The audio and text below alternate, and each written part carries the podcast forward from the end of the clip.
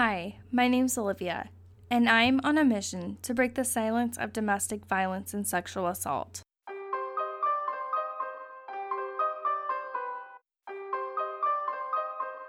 This production is brought to you by Bolton Refuge House, which is headquartered in Eau Claire, Wisconsin. At Bolton Refuge House, we create a safe space through programs and services for all persons impacted by domestic violence, intimate partner violence, and sexual assault, and advocates for social change. Every year since 2001, a coalition called End Domestic Abuse Wisconsin provides a homicide report.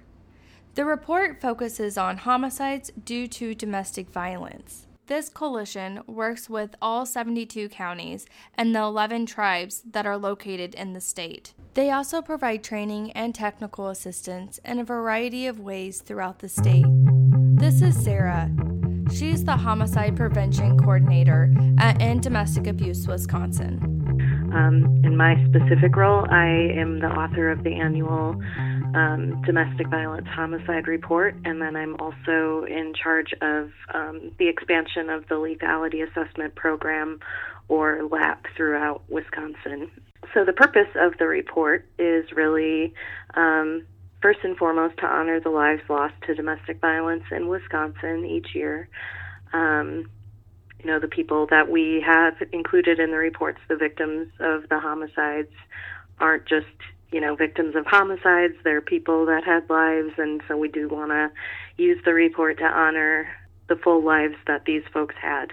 End Domestic Abuse Wisconsin also uses this annual homicide report as a way to generate awareness and as a call to action to communities like for example seeing that you know there's trends in the amount of cases that involve strangulation for example we're going to you know focus our efforts on making sure that um, communities have the tools to identify and respond um, to strangulation in you know an appropriate manner End Domestic Abuse Wisconsin uses the information that they gain from the homicide report in a variety of ways. One way that they try to make a positive impact from the report is through policy advocacy.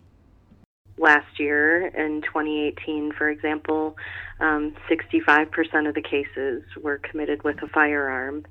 The report found that of those firearm perpetrated homicides, nearly 30% of them were committed by a perpetrator that shouldn't have had access to a firearm. So that you know, means that we're wanting to do more around our legislative advocacy with regards to making sure um, loopholes in our laws that allow people to get their hands on firearms when they're prohibited from doing so. Um, for example, universal background checks. Um, you know, it informs our legislative advocacy around um, firearm measures and firearm laws that have worked in other states. So, those are the three primary reasons that we produced the report. End Domestic Abuse Wisconsin has been doing this annual homicide report since 2001. That's almost 20 years of homicide reports. As Sarah looks back on all of the reports, she does notice some similarities throughout the years. Similarities are that 17 of those 19 years we have data from females were the primary victim in two of those years, you know, males were actually more victims of DV related homicides were males than um, females. But by and large, you know, majority of years it was females that are victims, which, you know, is probably not a huge surprise because the majority of domestic violence is perpetrated against females. Since the homicide report began in 2001, Females have primarily been the victim of homicide due to domestic violence. Although that's true most years, the report has shown that two of those years since 2001, males have been the primary victim. I think it's important to point out that in the homicide report, children are also reported. So if there is a child that has been killed due to domestic violence, the gender is reported in the homicide report. This explains why it appears males are the primary victim in those two years. Say a separated couple, um, husband or ex husband murders the children as a way to get revenge um, or to, you know, ultimately hurt that that victim. Um, so we've had cases where it's a lot of male children, unfortunately, that are victims, and so that drives up the count of male victims.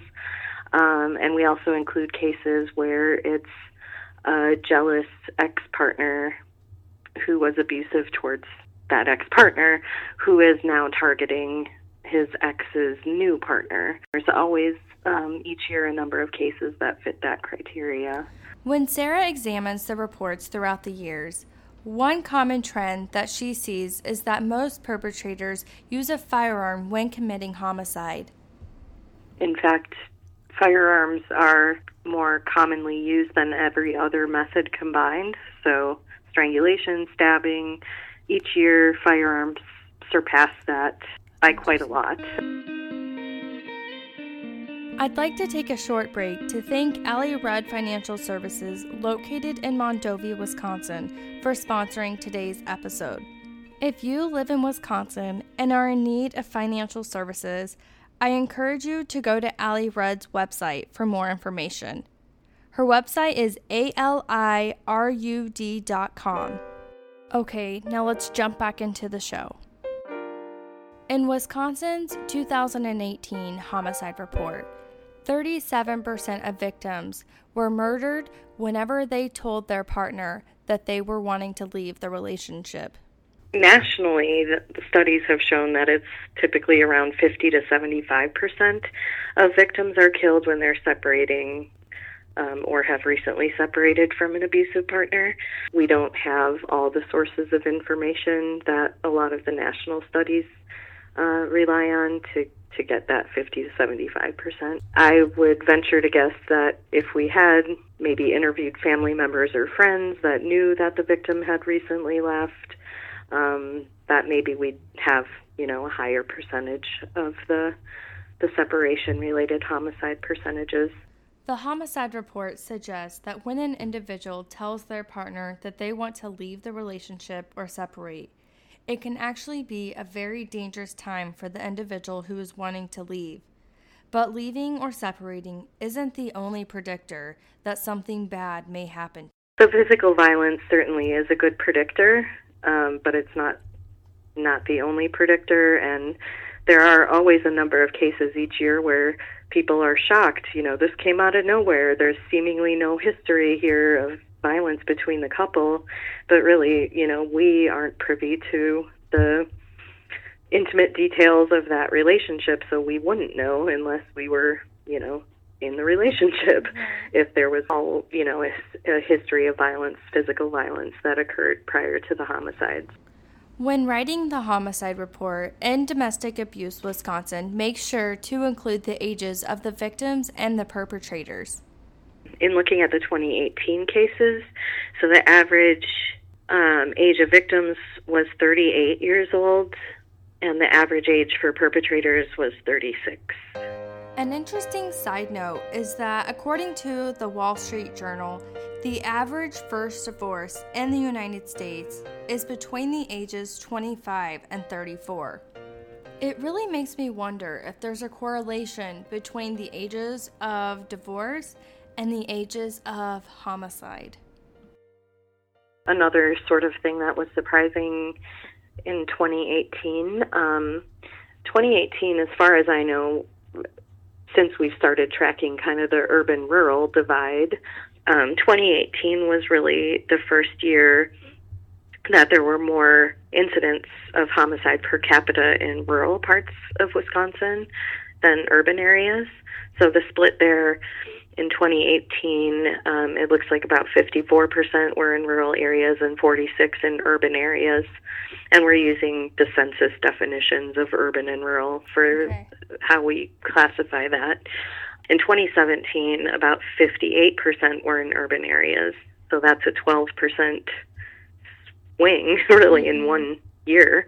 There could be a lot of guesses as to what that's about, but I think, you know, importantly, and being from I'm from a small town in central Wisconsin and so like I'm familiar with some of like the attitudes or assumptions that come with you know thinking that we're immune to experiencing types of violence because mm-hmm. we're not living in an urban area. Right. You know, those problems happen there, they don't happen here, kind of thing. Um, so I think it's it's pretty interesting, and you know, it it should be sort of an eye opener to rural parts of the state that you know might not think that they need the LAP, for example, Right. per capita. You know, it's Mhm. pretty clear that rural parts of Wisconsin do. Another thing that End Domestic Abuse Wisconsin takes a look at is suicide and homicide cases.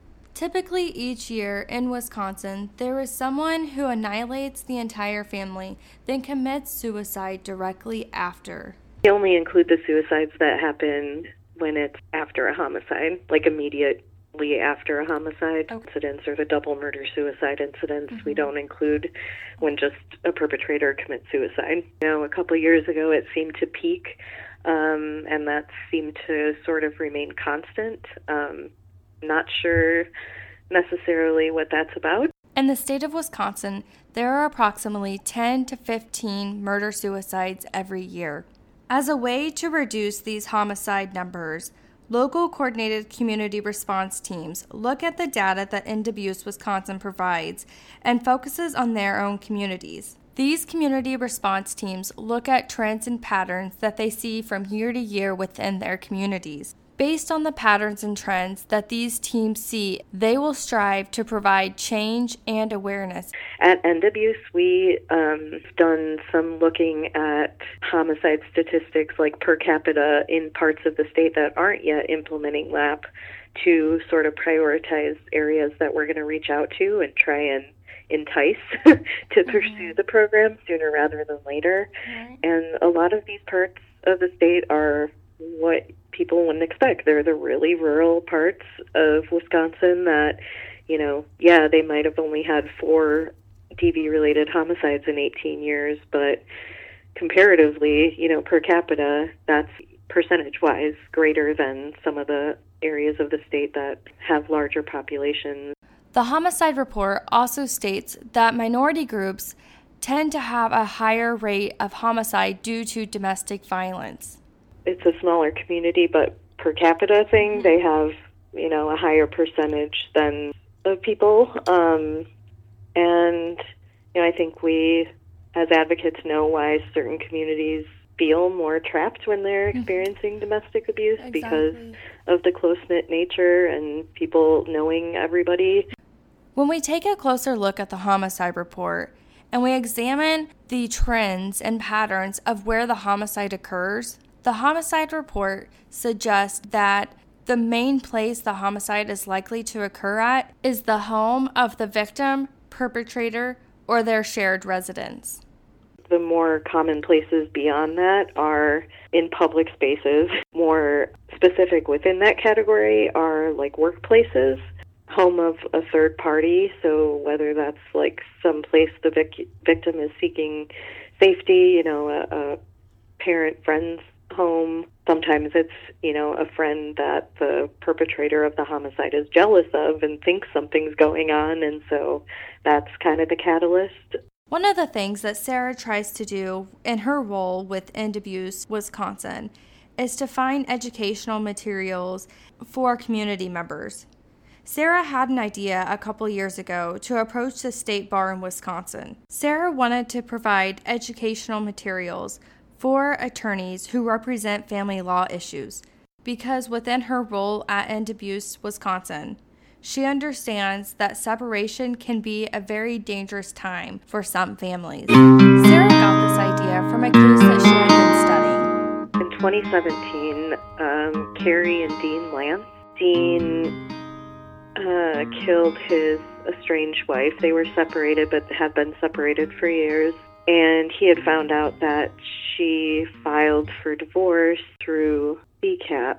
Um, put it put it on CCAP, which you know the Circuit Court Records page, and apparently, uh, family law attorneys can look at CCAP and solicit business from respondents for divorce cases. So, some family law attorney saw that Dean, you know, there was a impending divorce, and reached out to Dean, and you know, was trying to get him to be his client and have this lawyer represent him in the divorce. Well, Dean didn't know that Carrie had filed for divorce, so that tipped him off. And of course, we know separation is a dangerous time, and especially, like I said, they had been separated, but pursuing this formal legal separation can, you know, further enrage somebody who's already kind of displaying possessive, controlling, you know, behavior. We worked with the attorney that was representing Carrie in the divorce because, as you can imagine, you know, losing a client to a murder suicide, you wonder, you know, what could I have done or could I have done anything more? And so we worked with the attorney that represented Carrie Lance in the divorce and did a webinar for for family law attorneys. And that was sort of the starting point of developing this relationship with the daughter of Carrie and Dean. Her name's Angelina Schnook, and she agreed to do like a long form interview with me for the 2017 report. Um, so you can take a look at that if you haven't looked at it yet. But um, you know, through talking with her, it was pretty clear she and her mom, you know, would never have said Carrie was a victim of domestic violence. Like Carrie didn't identify that she was the victim. And so, you know, this kind of is the power of having that external lens to view a situation. And, you know, again, a missed maybe opportunity in some cases where a family law attorney could do more things proactively when they identify that there's a high potential for lethality in this case. When we sat down and and if you look at that interview I had with her, you know, in hindsight, she's like, "Oh yeah, you know, connecting the dots that there was, you know, some strange things that were happening that now looking back it's like, "Oh yeah, we should have known that was that was Dean that was messing with his what messing with her car and, you know, doing all of these other strange things." So, kind of in hindsight, she's thinking, she's noticing that there were warning signs, but again, connecting the dots when you're living in that environment can sometimes not come easily unless you have somebody from the outside saying like hey this plus this plus this is kind of strange you know like mm-hmm. maybe we should do something more proactive or different to intervene in this case as sarah does these homicide reports she often sees a trend of the personality traits of the perpetrators. She says a lot of the times the perpetrators tend to be controlling or possessive or have stalkerish behaviors. And sometimes the perpetrators, they just don't want to admit or accept that the relationship is ending. These behaviors may not seem dangerous when you're in that situation. But if you can identify these behaviors and act upon them, this could potentially save your life. Perpetrators who commit homicide aren't always super violent people, and I think it's important to recognize that. End Domestic Abuse Wisconsin are huge advocates for the lethality assessment program. If you want to learn more about what the lethality assessment program is, you can go back to our episode called Bridging the Gap, where we discuss what the program is and the purpose of the lethality assessment program. I really encourage you to go and listen to that episode.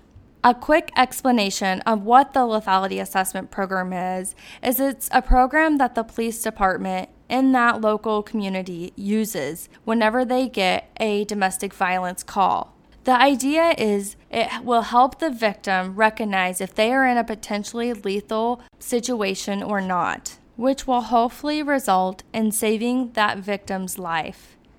The danger with like and the the value of the LAP is identi- like getting people to better identify those mm-hmm. situations. Historically, we look at physical violence and that's, you know, I think what a lot of law enforcement they're they're keyed into is there a threat or was there physical violence that happened so we're missing some of the more dangerous cases when we're when we have tunnel vision on that physical violence if you are interested in reading the homicide reports you can go and check them out yourself You can go to their website at www.endabusewi.org. That's www.endabusewi.org.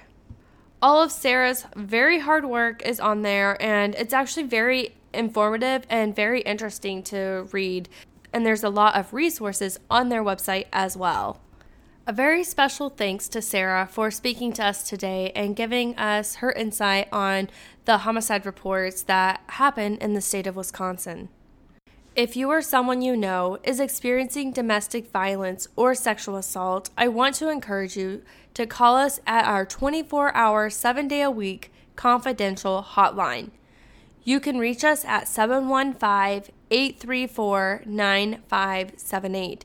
If you have any questions or would like to send us an email, you can reach us at director at boltonrefuge.org. Thank you so much for listening and supporting this podcast. I'm sorry I took a couple weeks off. I got sick and then it was the holidays and now, hopefully, we're back up and running. But thank you so much for your support. Please make sure to send this to your family and friends, and together we can help break the silence on this very sensitive topic called domestic violence. I'm your host, Olivia.